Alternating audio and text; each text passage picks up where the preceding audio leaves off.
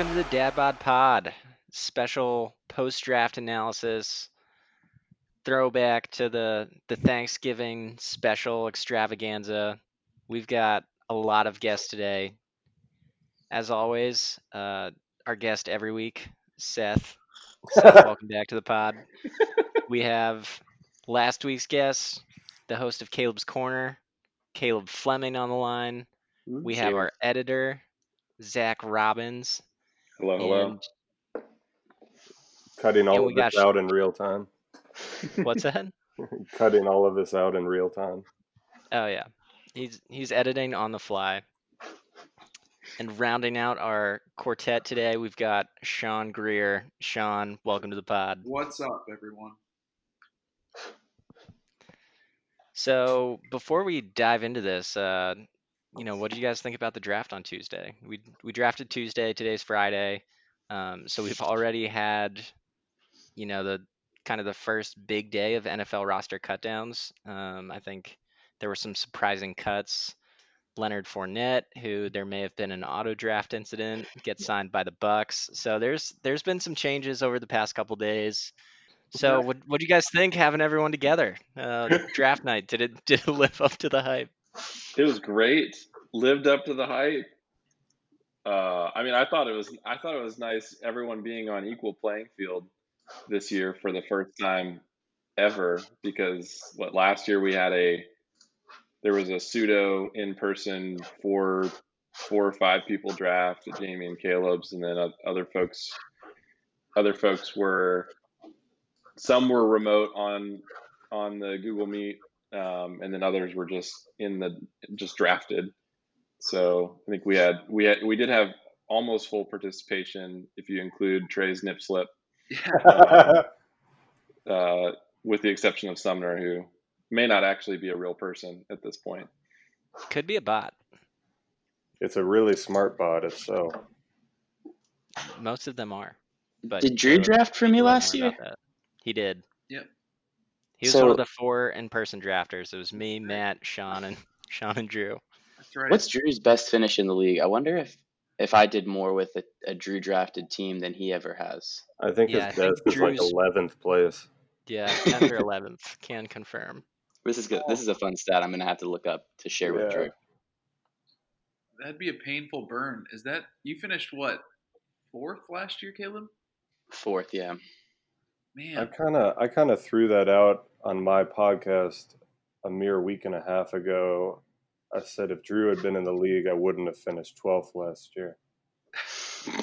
it's hard. Sean, I think I was actually. I and I th- but I think the data backs me up on that. If uh, I'm so glad he's back in.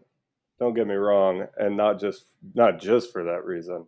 Not just for competitive reasons, but for This is- camaraderie This reasons. is, that's exactly right. This is all just trash talk to get him on the pod in love. I don't know who it was that dropped the quote, but on draft night, someone said pure data is cold, and Seth is bringing the icy, icy cold data and directing it at Drew. Because I do not bring icy cold data to my own draft picks. Just feelings and emotions. Yeah, it's the only way to explain several of my picks. Le'Veon Bell. I think that was Uh, your most questionable pick from my side, so I'm glad you feel the same. It, it definitely is. I I offered him in a trade. I think on draft night to Sumner and Matt. I mean, saying this might kill any shot of offloading him, but I don't think you had a shot to begin with, so just our our it. league is very RB forward, and a lot of things went a different way. Trav taking Kenyan Drake, Drake with the tenth pick, leaving me Davante Adams, uh, which hadn't ever happened in a in a mock really. can we get back to Drew for a second and maybe go and take a look at his team and maybe do a little analysis on on his side first? Absolutely. Um, so what what we'll do for each team here is run through um, each roster, and there's just so much optimism here at the beginning of the year Mhm. that anything is possible. you know, there's we don't really know a lot of the information about how players will be utilized, how people that change teams, how those adjustments will go. And especially in this COVID context where there's a lot of restrictions on beat writers and even the information that they're allowed to share, that's that's even more blown up this year of like there's just so much uncertainty surrounding all of this stuff. Um, I think especially around injuries, like there's a lot of guys that you know, there's kind of like some rumors or like very small whispers about guys missing practices. And I think there's going to be a lot of people who are more injured than we think come week one. Hmm. And I, I think that could blow up some really high draft picks as well. Um, so for each of these teams, we'll run through and put our rose colored glasses on and say, how could this draft just absolutely kill it and skyrocket this person to a championship? and then do the same thing uh, with our pessimistic realism glasses of knowing that there's going to be 11 losers in this league and break down how how we think that they'll inevitably meet their heartbreak. So I would love to start with Drew since we've all decided that he's finishing 10th or 11th um, at best and 12th at worst. He did Um, draft 12th, so he he he was starting out at the bottom. So, but yeah, Sean, you want to you want to take that and go whatever direction you want.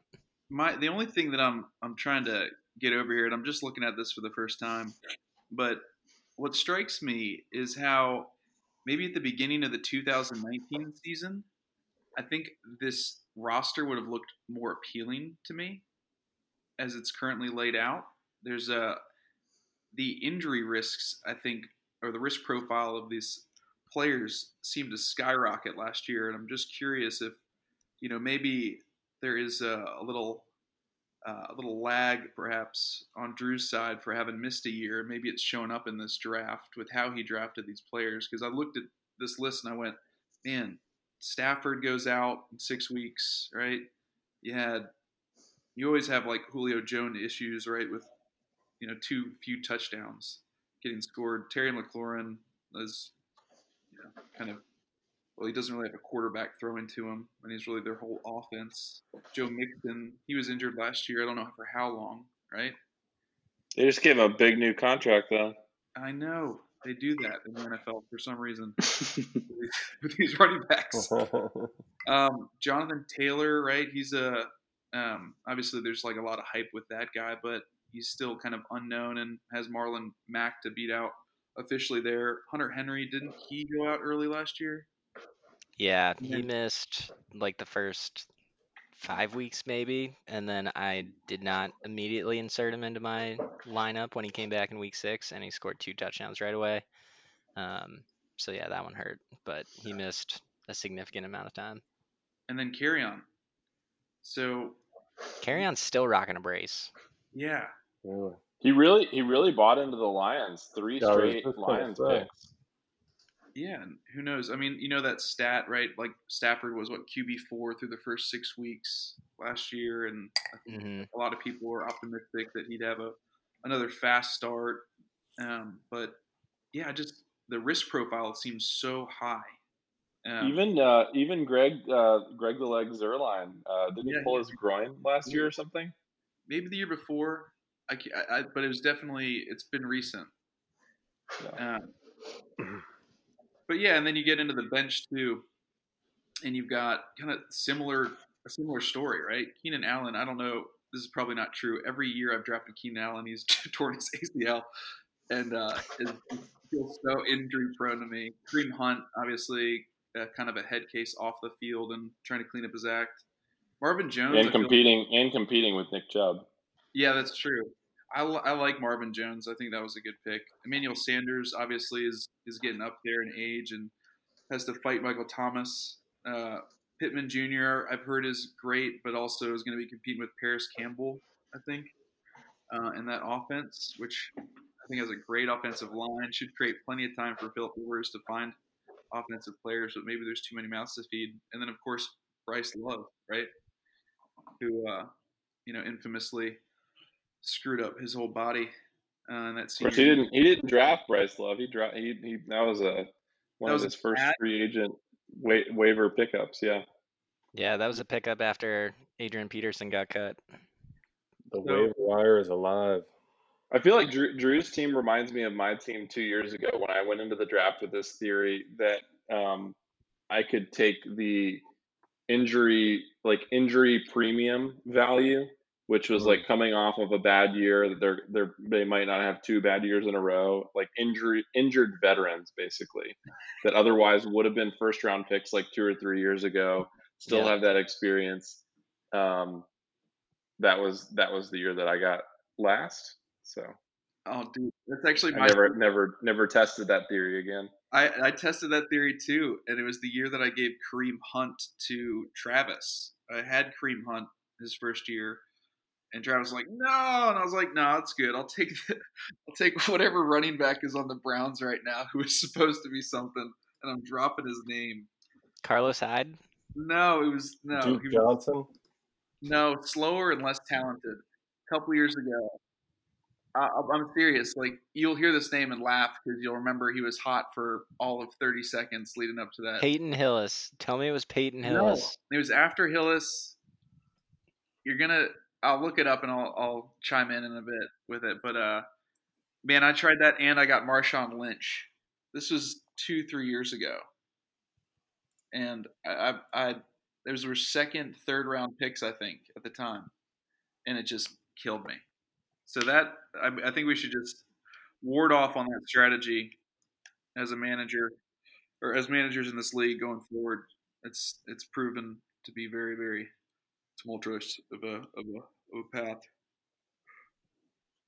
I have So- also been burned on on that in the past. Um, so just to kind of recap and and put a lid on Drew's outlook, um, I think Isaiah Crowell.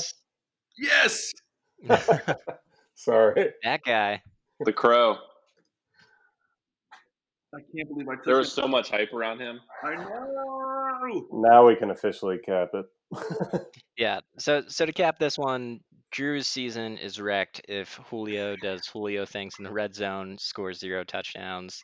Um, his his uh, veterans, you know, guys like Keenan Allen, Hunter Henry, um, even Marvin Jones, Emmanuel Sanders, if those guys just end up being past past their primes and don't don't exceed their lower ADPs, and then if the rookies don't hit, if Jonathan Taylor is in a true timeshare with Marlon Mack and doesn't really take take a hold of that job, if Kareem Hunt is just buried behind Nick Chubb and doesn't really get workhorse um, potential there, Justin Jefferson and Michael Pittman, two rookies as well, if they just don't end up being fantasy relevant this year.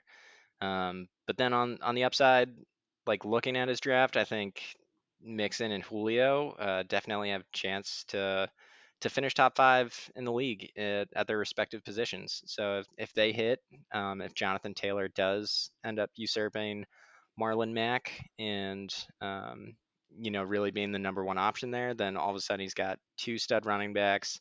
Then if something happens to Nick Chubb and if Kareem Hunt just gets more more work as a receiver um, and those two back sets that they're saying they, they want to run out there in Cleveland, um, if that ends up bouncing his way, um, you know, that could be really good. And then Terry McLaurin, there's nobody competing for targets with him in Washington. Hmm. If Dwayne Haskins ends up being better than we think, um, you know, Scary Terry could, you know, absolutely explode with more targets this year. And then if uh, on the back end of this draft, if Stafford stays healthy and the Lions offense, which has a ton of potential, added some playmakers and D'Andre Swift this year, uh, TJ Hockenson coming into year two, if the Lions defense ends up uh, or offense ends up being overperformers this year, then all of a sudden he's got a really strong looking team. So You could e- you could even say if Detroit's defense it does what it does, then the offense has to do something. exactly, yeah, that that defense isn't winning them any games this year. Point, yeah. especially after getting rid of Darius Slay, um, sending him to the Eagles. So they're they're gonna throw the ball. They're gonna they're gonna move the ball, and he's he's definitely got got some guys that could hit. Is uh is uh Caleb is Tyrod Taylor going to throw to Henry this year? What is, what's your I know you're resident expert on all things Terod. Yeah, I love him so much and want him to be an MVP. Um, but I think that his fantasy value is always capped because he's a game manager and not a like gunslinger, essentially. So like your best case scenario is probably like 200 yards and a touchdown or two touchdowns maybe a week. Um, and that's like, But I they- mean, he can Throw in, like, 30, doesn't make a lot of rushing yards. mistakes, doesn't turn over the ball very often. Um, but he just isn't going to have. I mean, with Matt with Stafford, you have such a like a high risk, high reward for Detroit, right? Like any given week, he can go out and throw six interceptions or six touchdowns and 500 yards, and he's like going to have the exact same confidence the next week. Um, so I, I see the appeal here, and I, I don't know. I hope that Tyrod has one of those like just unexpected but fantastic fantasy years that keeps him on the radar for years to come and doesn't end up. Who's the um who's the backup in LA for him now that they're sort of Josh grooming to be their starter? Yeah. Yeah, so my, Herbert. my hope is that the Tyrod He's a gets a, a real chance. Yeah. Yeah. if you've been watching Hard Knocks, Herbert basically got hot mic'd saying, "Yeah, I'm still catching up a little bit," and it's it's dogging him. Like he's like Goff three years ago, except everyone ended up blaming that on Jeff Fisher once McVay came around. What about Sam Darnold when he got mic'd up and said he was seeing? Ghosts. Seeing ghosts. That's right. That was so terrible. Like I- I can't believe. I mean, he's obviously like recovered from that, but man, I think that a lesser QB would mentally not be able to get back from that. The embarrassment of it. Yeah. I would stay away from Tyrod's receivers for those reasons though. I just don't think you're gonna see a lot of touchdowns or yards from any of them. Um, but I do. I think he's a good quarterback, and I believe that he'll win some games. I just don't think he's going to be uh, as relevant in fantasy as I would hope on a weekly basis, at least. The other thing I want to say about Drew's team, uh, with with all respect to Drew and the caveat that I'm not very good at fantasy football, is that he he doesn't really he doesn't have any players that really would scare me on a, a week to week basis. You know how I remember feels like every season with Steven when you look at his roster or like Travis and Matt the last couple years, there's like three or four players that you're like, this guy's gonna hang fifty on me. Um, and I just don't see that here. I think I could make the case. I could maybe lie to myself, but I would genuinely believe on any given week that none of these guys are gonna gonna blow up. And if I have just like a pretty average week, we'll probably be fine. So that that would be my concern if I were Drew, is that the way the way to winning the league is probably going to be through a lot of like unsexy, like consistent, a little bit above average performance, and not from like explosive superstar high high point weeks. Yeah. That's a good I know what you mean. There are there are games or managers that feel like upsets before you even get into them. Like if I win this week, someone's going to have to crate or I'm going to have to have a player go off just because. Mhm. I'm not even talking about like Matt with Christian McCaffrey and those crazy projections he's got. Um, you just people just have a little hoodoo on them, and uh, I don't see it. It's interesting he got Julio. I would say 95% of the mock drafts I did, and I did 95. Um, I had Julio coming to me first, and then if I was lucky, Kenyan Drake. But um, Trav stretched according to Yahoo's rankings and grabbed Kenyon and, and kind of set off this thing because everyone's talking about Atlantic Falcons like they're going to be an air raid again, but all the hype is all the hype is around Calvin Ridley. Calvin Ridley. who I think Caleb you have um, like he's going to be the league winner, the you know wide receiver one, just as many targets as Julio, but with all the touchdowns and all of this. Um, that makes them sound exciting in real football land. I don't know about fantasy.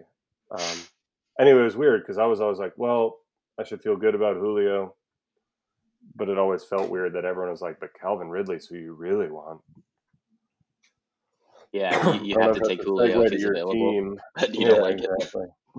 yeah. That's kind of like the the Tyler Boyd theory, right? It's like when AJ Green's healthy and productive, it's like it doesn't even benefit AJ Green; it really just benefits Tyler Boyd. Right. And so some some like sometimes you have these like wide receiver twos on these uh on these teams that end up popping because of the, the decoy value.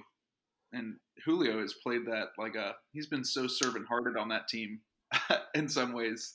Uh, you know, not catching all those touchdowns, I'm sure has to irk him given his talent level. Right. He should have you know incredible stats to partner with that, and he does from a yardage perspective, right? But you kind of want to see a Julio, um, just just because he's he's one of the best catch more. Exactly. And Caleb, you said something too that is sort of how I feel about more than half my team, which is these are good names and good football players who why am I not more excited about them? Like my two wide receivers, starting wide receivers, are WR1s. It's Davante Adams and Amari Cooper on high powered quarterbacks or offenses. And everyone's talking about Gallup and CeeDee Lamb. And I don't know. We we spent 30 minutes on Drew's team. I don't know if we want to segue. We'll, Yeah, rename, let's- we'll rename let's- this podcast to so Drew's. we- Drew's Yeah, Hold on, we, I- we just trashed been good Drew talking to y'all. I was five gonna say, let me let me let me create a little segue here. I, I I know I took probably the hardest hit at Drew, and Drew knows that I love him. But I want to say this: I don't know if we made enough pageantry about this when Drew came back. But Drew, you are so infinitely better than Cody in this league. so happy that you're here over Cody. And Cody's actually on this pod. He's, we've just muted him. He's he's in the Yeah. Zoom though. And I can see him, but he, he doesn't have a voice right now, which is great. yeah, he's our stenographer. So, um, but welcome back, Drew. We, we missed you, bud. I like to think that Cody's shielding us from any legal liability on the pod.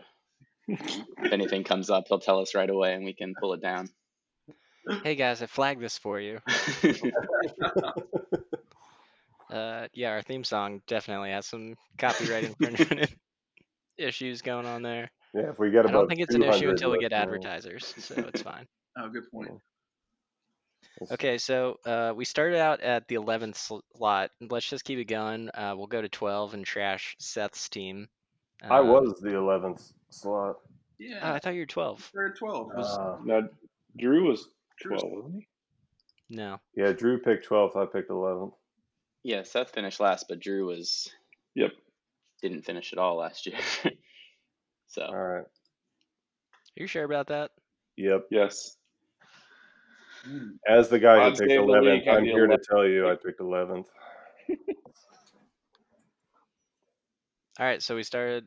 I guess we could go either way then. We could go up to to Matt at um, number one, or over to the 11th spot. Yeah, since it's only 8:50 p.m. here now, I probably have the highest likelihood of staying on for five hours at this rate. So we can go to Matt. Okay, who who wants to take the uh, the rosy view for Matt's team? And I'm gonna give you I'm gonna give you two minutes max. You got to be quick here. it's not going to be Matt, so good thing he's not on. I want to take the other view.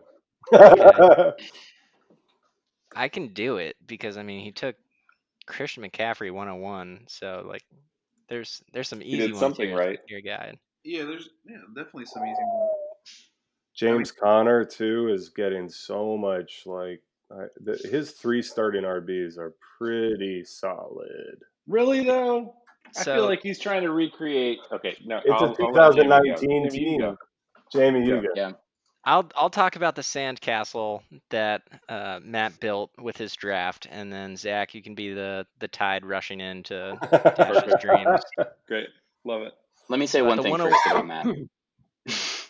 this is important. I love it. Go for it. I think we should remember that the team that Matt has right now in three weeks will be 100% cycled through. So we probably shouldn't spend too much time on it. He's offered me a trade like a four for three already.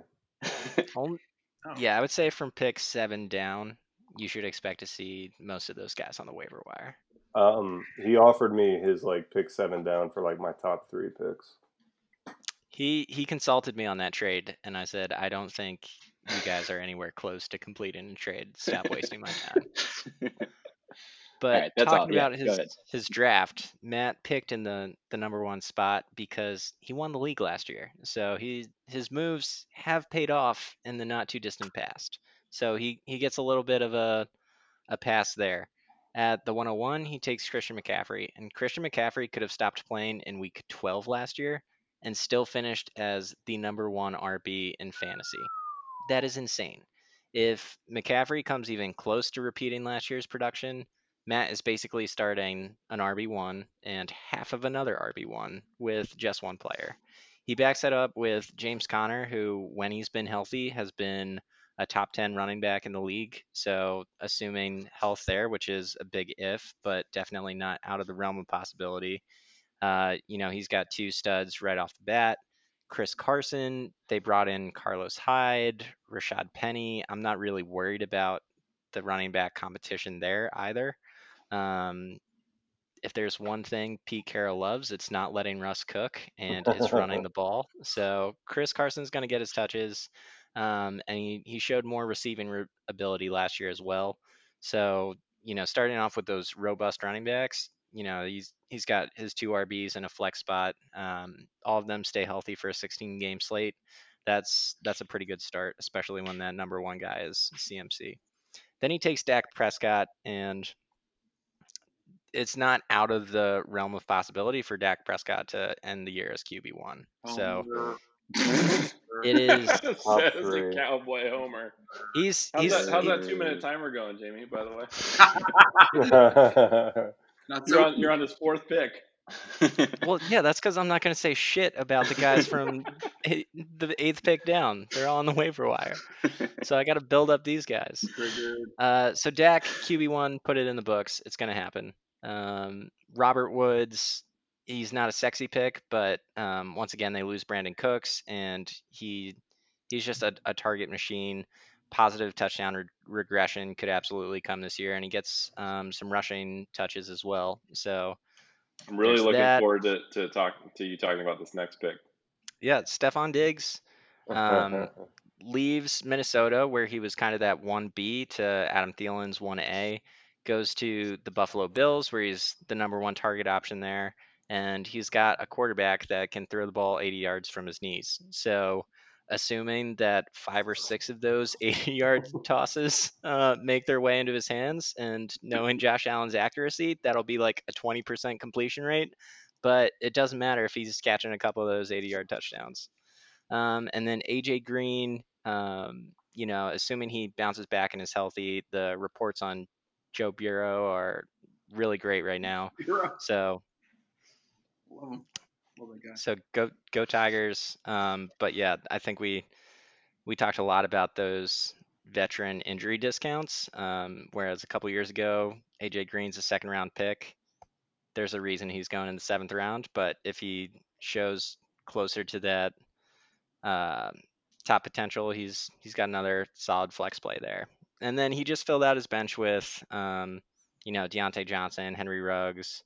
All of these guys really need an injury or something like that um, to to really be fantasy relevant. But there's some potential there. Jerick McKinnon is a straight up not fantasy relevant. That's an odd one to me. But I will say I didn't actually mock that much, but I did have a lot of Fantasy Pros podcasts on in the background the past few weeks. And eight of the first nine of Matt's picks are like Mike Tagliere's dream team.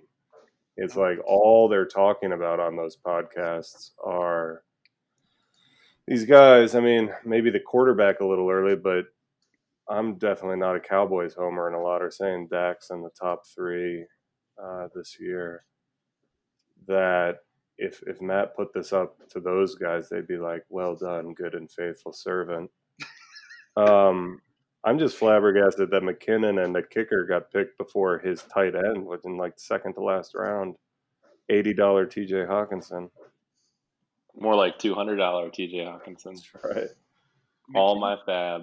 McKinnon was going to be the future in San Francisco until he tore his ACL, right? You got a big Yeah, and now he's like third or fourth on the. He hasn't played in like two or three years now. Yeah, that's right. He came back and I think injured, re-injured himself, right?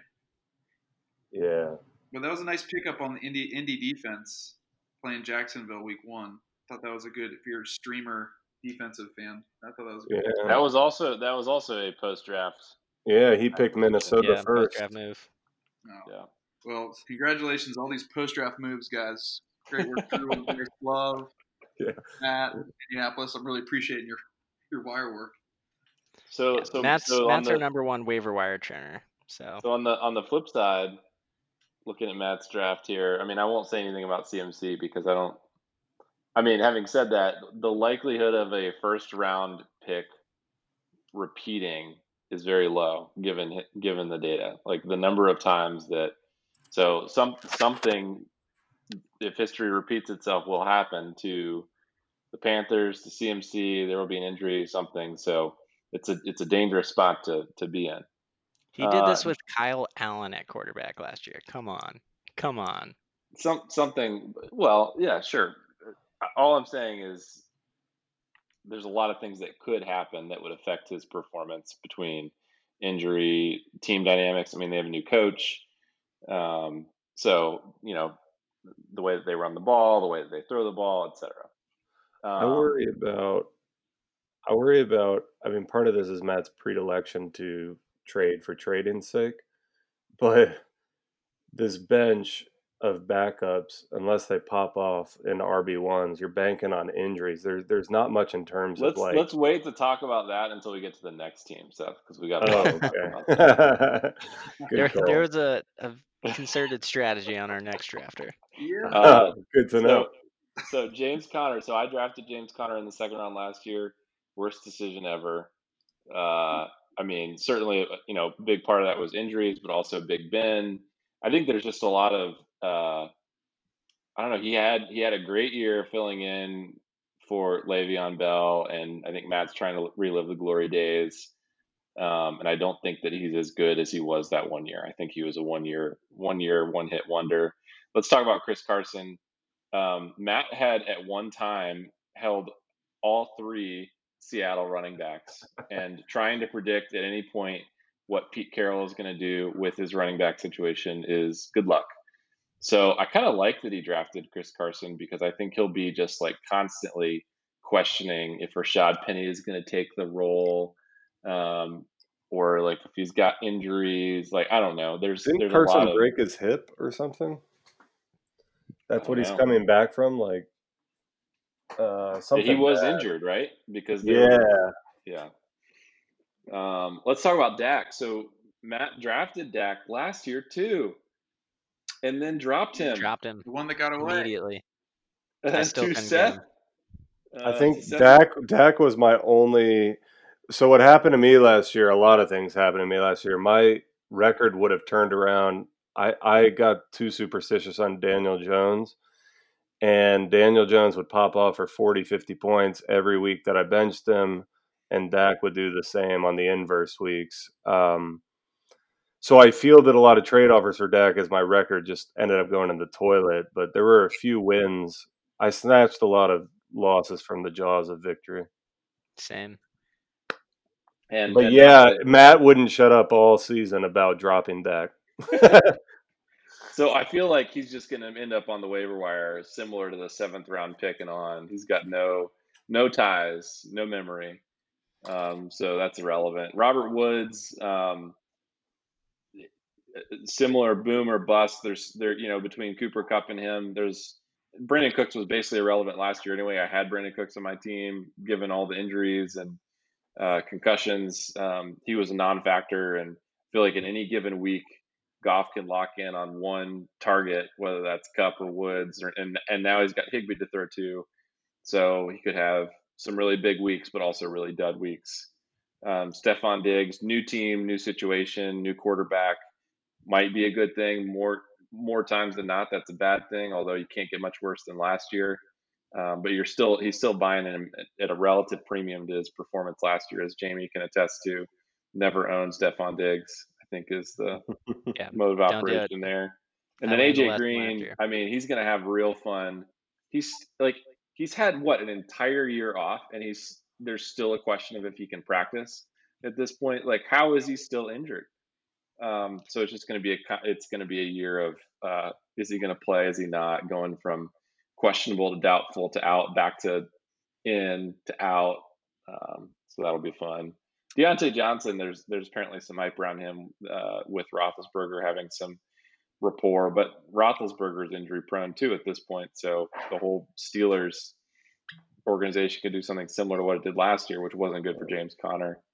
I mean, the other Um, problem there is that the Steelers are just really good at drafting wide receivers, and you know, would which one of those guys is is going to be the guy besides Juju? Is it going to be Well, James Washington? Chase Claypool's getting a lot of hype.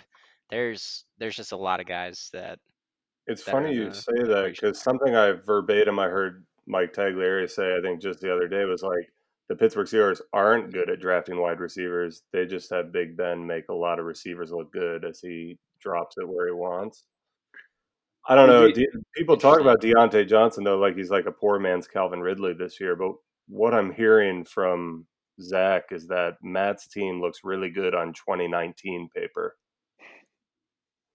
It's the sto- that's the story of the draft so far. and, and and I'll say for for the Steelers, like last year they did. I mean, you know, they made a run based off of no offense, and that's because they've invested so heavily and have a strong defense. So, if that trend continues, then a lot of their offensive weapons, like they could do well as a football team, but their offensive weapons as a fantasy team might not be performing. Offhand, do any of you know how many touchdowns Robert Woods scored through the air last year? Don't cheat. I'm going to say Get your four, hands off Six. the mouse four or Eight. five. Six. Eight. Four. through the air. I'm staying four. Two. Two. Two. Did he get two more on the ground? Four one on total. the ground, two in the air. One on the ground. Okay. He murdered my team in the league we don't speak of last year, and um, I think Matt was pretty vocal about him being thrown off by who he who he saw in the first few rounds. Um, I don't know if you guys caught that the other night. Matt Yep. expressing that this was not what he had planned for. Um, and I'm not sure, you know, if he came in gunning for these wide receivers, but I think he did he did fairly well. I think given his circumstances, which I think were a little unusual, you know, given the quarterbacks that got drafted fairly early. And uh, I think there's, I mean, D Hop went pretty late as well. And I'm, I'm making it up. There's a few things that happened early in the draft that were Oh, for sure. Yeah, I, I didn't. I people fell to me that I did not expect would be there. I mean, my second and third round pick were, Yeah. not who I I would have expected both of them to be gone before me. and you lose one, or there's like jockeying of one or two players up front, and it does throw off the cadence, I think, of the rest of the draft. So I can Mhm. appreciate Matt being thrown off by that. I felt the same way a bit and was scrambling there, taking my full time as well. That's that's all the trashing I have to do with Matt's team. I'm, I'm sure my two minute timer expired about 15 minutes ago. Yeah, about six minutes ago. We're Okay. we're good. We're good. Great. Uh, people people expect two hour pods. It's just what they know what they're signing up for. We've got a week Uh, and a half till the season. We need to. Uh, Yeah, people yeah. people can listen to this over two weeks. Sean, you wanna you wanna tell us why your team's gonna win the championship? I feel like maybe we we could fit this in in two minutes. Yeah, I- I'll, I'll tell you why. Um, we got Russell Wilson, right? And um, I'll be honest, he's the he's probably the safest pick on my team and the one that I, I question the most because of how high I drafted him. Um, Mhm. I think, you know, I was hoping to get Dak, to be honest with you. And Matt took him, I think, the uh, one or two spots before. Two picks before you. Yeah. And so I think I got rushed into that pick. And um, I'm not, you know, if uh, if they if the let uh, Russ Cook movement uh, is is is in full full effect, and Pete Carroll allows that, I could see him doing really well given the rapport he's built with Lockett and Metcalf. But um, yeah, man, I'm I'm feeling I feel like everyone would say he's a safe pick, but one that honestly, my whole team is the one that I regret the most. Um, and that's with all my handcuffs too. Uh, Chris Godwin, he's obviously a beast when he's healthy. There's some injury concerns there, but obviously Tom Brady is in FU mode um, after Belichick wants to show that he can he can do it without Belichick. So I My- hope so.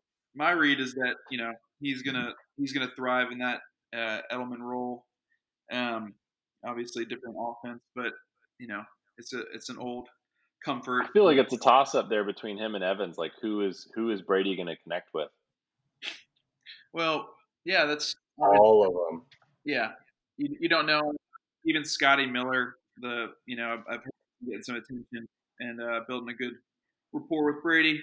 But um, yeah, obviously that offense is gonna fly this year.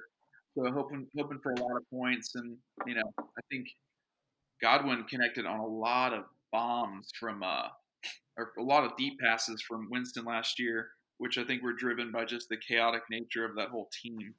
Um, as Jameis would always throw uh, an interception from the 20 yard line, like the start off every game. It was just so painful to watch. But um, yeah, the chatter on the Bucs is they're going to just be throwing nonstop, yeah, and that chip on the shoulder. Are the Bucs real quick? Can I ask? Are the Bucs playing the Pats? Uh, Not that I know of. Surely that got scheduled. I don't know. I don't know if they did that. I can look it up. I, I don't want to throw off the anal- analysis, but I say this also from a fantasy perspective. I'm. I'll get to it later, but I'm banking on Brady just like throwing ten touchdowns a game.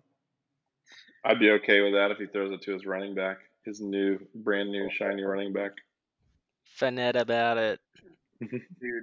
I hope I hope he pans out some and gives you some some fifth round of value at some point this year. Um, moving on, Kenny Golladay. I mean, he's like uh, obviously a proven you know deep threat and somebody that can survive under a non Matthew Stafford Lions team, which to me is like amazing that anybody can have a decent year without Stafford on that team. Um, His contract is in question, right? yeah, it's a contract year.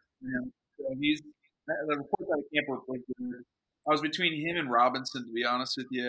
Um, Allen Robinson had 154 targets last year with Trubisky uh, thrown to him, and uh, I don't know how long the Mitch Trubisky experiment is going to continue with Foles uh, back in now. So maybe even starting, who knows? But I think uh, Uh, they named Trubisky the starter today, so I I saw that's, that. that's what was yeah, we'll see if that lasts. every- everybody's waiting for that that to turn, and when it does, I, I could see Allen becoming a more productive uh, receiver. Uh, but I went with Golladay, um, hoping that Matt Stafford, you know, does well. Saquon, that's really not much of a pick to discuss. Uh, I like Jason Garrett is calling his plays.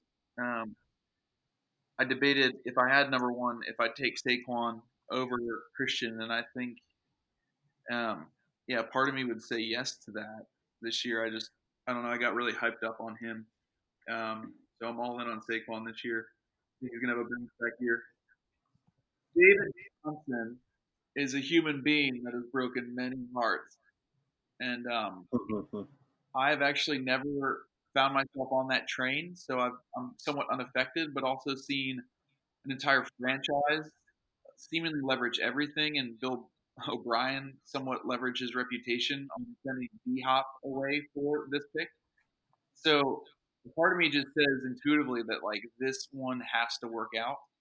Um, so I'm I read read an analysis the other day, and this is because I I uh, uh, drafted Deshaun Watson, but um, someone was making a case for Deshaun Watson being the number one QB this year because they they have tried to build the whole team around his his skill set, and Hmm. the reason they brought in David Johnson and Duke Johnson is they want pass catching backs. Period. Um, even though uh, the past two years they've basically run it straight up the middle with like Lamar Miller and uh, Carlos Hyde last year. Um, but if that's if that's true, then having you know basically six people to throw to um, in any one play, including David Johnson being a great pass catching back, could work out versus the way that Arizona used him last year, which was Right. which was not like that. Is that so Deshaun doesn't run as much, or that when he starts to scramble, he can like kind of quick lateral Jump it it out up. like he's faking, like he's scrambling, and then boom. It does it does seem like they don't want him to run as much. Oh, interesting. And as we know, I mean, from last year's playoff uh, situation where Deshaun Watson was credited with his amazing athleticism when it was purely physics that got him out of that Bills pass rush.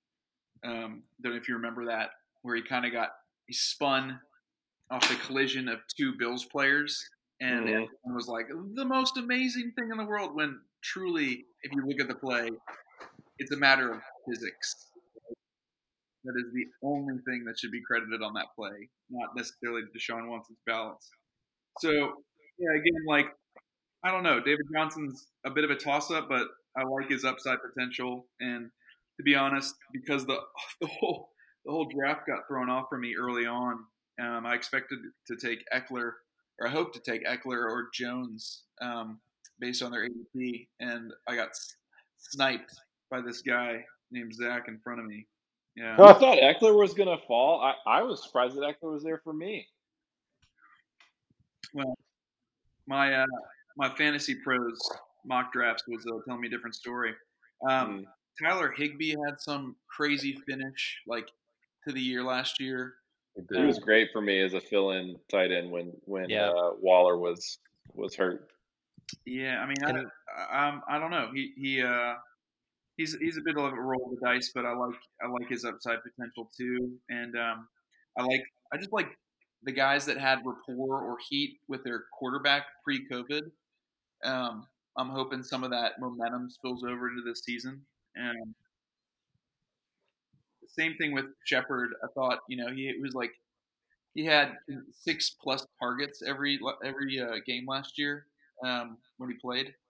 So um, I just thought that was a nice little stat. Um, that gave me confidence to draft him. I think in the eighth or so. Uh, I'll be honest. Swift was a, a guy that I didn't do my homework on. Uh, I did my homework on early and didn't check uh, up on later on when I realized that he'd been banged up. Um, so somewhat regret regret that pick, but you know he could pan out if he gets through that injury. Madison is, um, yeah, and then the rest of the story here is um, potential bell cow uh, RB one backups, and you know the thought process is simple. It's a year of a lot of unknowns, uh, a lot of testing protocol situations. You never know who's going to get thrown on, thrown into what, who's going to run into what. But um, for Ezekiel Elliott to be found, you know, with a high temperature one day would not absolutely shock me. Um, you know, coming to a game on a Sunday morning after a Saturday night, that wouldn't totally blow me away. Um, and so I was hopeful there. Dalvin was an injury risk, so I like Madison. Um, he obviously had some great work when he got into play last year. Um, seemed to be able to take 15 to 20 easy. Duke Johnson obviously is my uh, insurance policy for uh, the David Johnson experiment. And then I've seen, you know, have, I had Ekeler last year, and I've appreciated the Melvin Gordon Austin uh, Ekeler thing that, that happened based on my draft last year, because I picked up both of them, if you'll remember. Um, so I've watched that. He's hurt right now, I think, right? Uh, what'd you say? Justin Jackson, isn't he hurt? Yeah, he's yeah, he got banged up. Um, Yeah, he's a little banged up. and then uh, yeah, they have Joshua Kelly in there as well. But um, I feel like J- Justin Jackson, based on his longevity with the organization, um, to come back when he's healthy, and hopefully Ekeler stays healthy all year. But if he doesn't, it'd be nice to have that insurance policy. And the Dion Lewis, I just picked up because Seth mentioned him at the end. So. My question is, what do you do when you when you have a bye? You know, that's um obviously something that I have to figure out what four weeks in, a month in. Yeah, But I just feel like there's Uh-huh. a whole lot of football being played in between now and then, and a whole lot of unknowns. So I, I can, you know, ship a few of these guys off or drop some folks if necessary, work some trades. Um, but I feel like it's decent trade bait.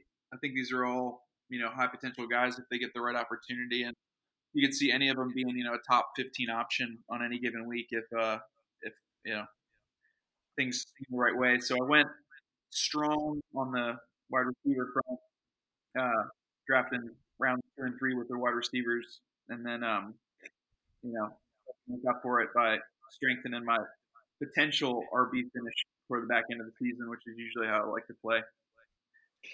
My my question is, have you have you used this strategy before, or is this first year to, to do this?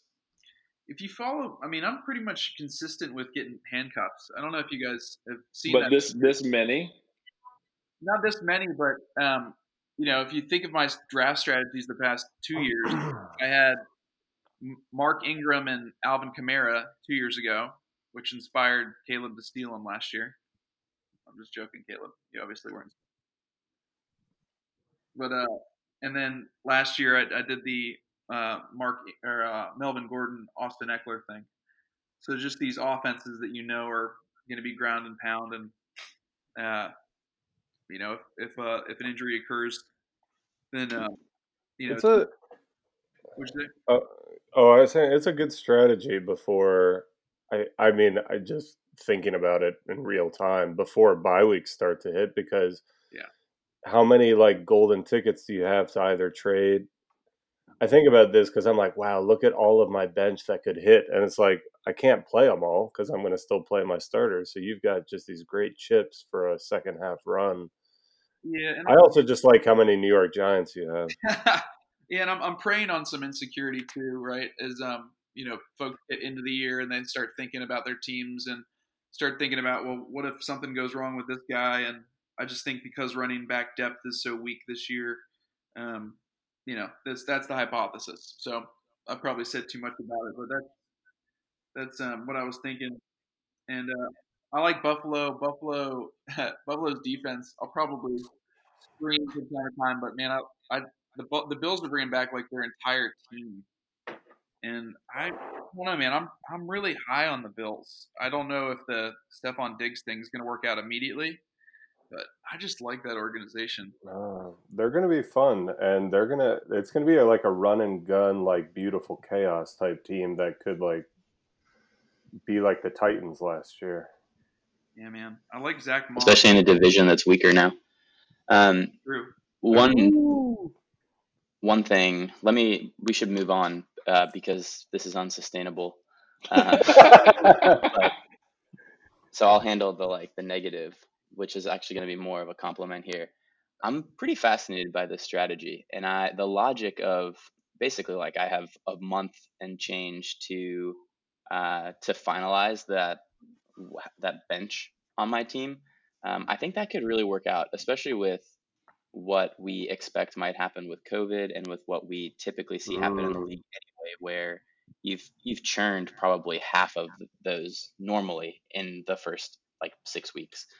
Um, Mm. and so maybe some of these guys will hit, maybe they won't, and you're not really any any worse for wear on that because you'll have um, other people who are on the wire right now who step up and you need to roster them anyway. The biggest question mark I have, and I think your maybe the this running back strategy will be what determines if you win the league or not. I think David Johnson is super interesting, and I come to it from a place of having been burned by him before as well. But this is, I, I looked it up, this is his sixth year in the league. Um, and his only thousand yard season was in year two. Um, and he's had a bunch of injuries in there too. So I, I think there's a big question of what does he have if you just think about like running back longevity, what does he have left? Does he have another like 12 or 1300 yard season and some touchdowns in him? Maybe this like change of scenery does it.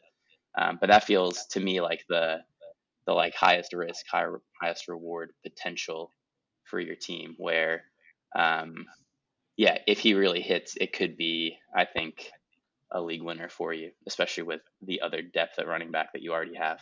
Because it to me, it looks like chances are you're you're probably going to have three solid running backs for most of the season, if not all of it. Uh, surely you'll you have what eight on your team right now. So I have six, I think. I think I have six. Maybe, no, I have yeah, yeah, I have eight. You're So- the whole bench. Amazing. I have six in my other league. Um, yeah, that's um, thanks, Caleb. Yeah, I mean, who knows? It's uh, obviously not a strategy. It's yeah, new definition is zero, zero RB, but um, we'll see. No, They're good bargaining chips, though. If you wanted to start because of COVID, shop Tony to Zeke's owner and all that. yeah, I mean, I imagine you I guys really- are smart enough to know that you know, uh, obviously, these guys, Zeke, something terrible is going to have to have to happen to Zeke, and then he's going to become too expensive, right, to trade. when I've had seasons threaten to go sideways, like kind of a few games in, I've definitely scoured waivers for like deep bench stashes in like it's it's a rough strategy, but in prayers that someone's starting running back goes down, that I can all of a sudden cash in a bunch of chips. Yeah, well, we'll see, man. We'll see. And It's a total disaster. So we'll, we'll see. Zeke's already had COVID, right? I think we saw that. Yes. in He's he's good to go. Yeah. I guess if he has if he draft. up with a fever, they would still make him sit anyway, right? There's no like immunity protocol, potential immunity protocol. Yeah, I don't think they have anything like that in place. I don't. I don't think it's. I don't think it's just showing symptoms. I think you. I think it's a positive test Okay. result because they're testing them every day. Well, yeah. Regardless, I don't think Pollard's a bad uh, backup to be holding. But we'll yeah, we'll see. Who's yeah, next? I mean, Tony, Tony and Duke Johnson, like both of those guys will get some touches and run even without an injury. Um, I don't think you know either of those will be superstar production, but those are guys that'll be involved in the offense before an injury, and then if an injury does happen, like all of a sudden they're smash plays.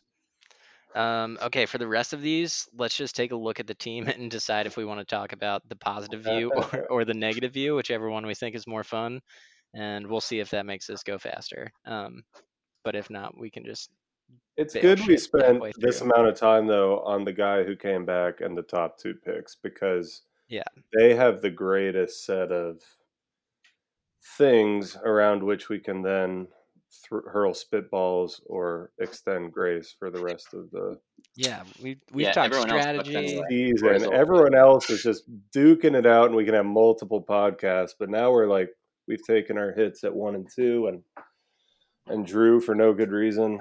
Um, We're hazing the new guy, not hazing. I, I I don't endorse hazing, but Initiating. we're we're welcoming. Mm. We're Zach, can embracing that back into the brotherhood. there, so it just Yeah, I'll- says I am I'll bleep it out. All right, all of you can go fall in a well. It's been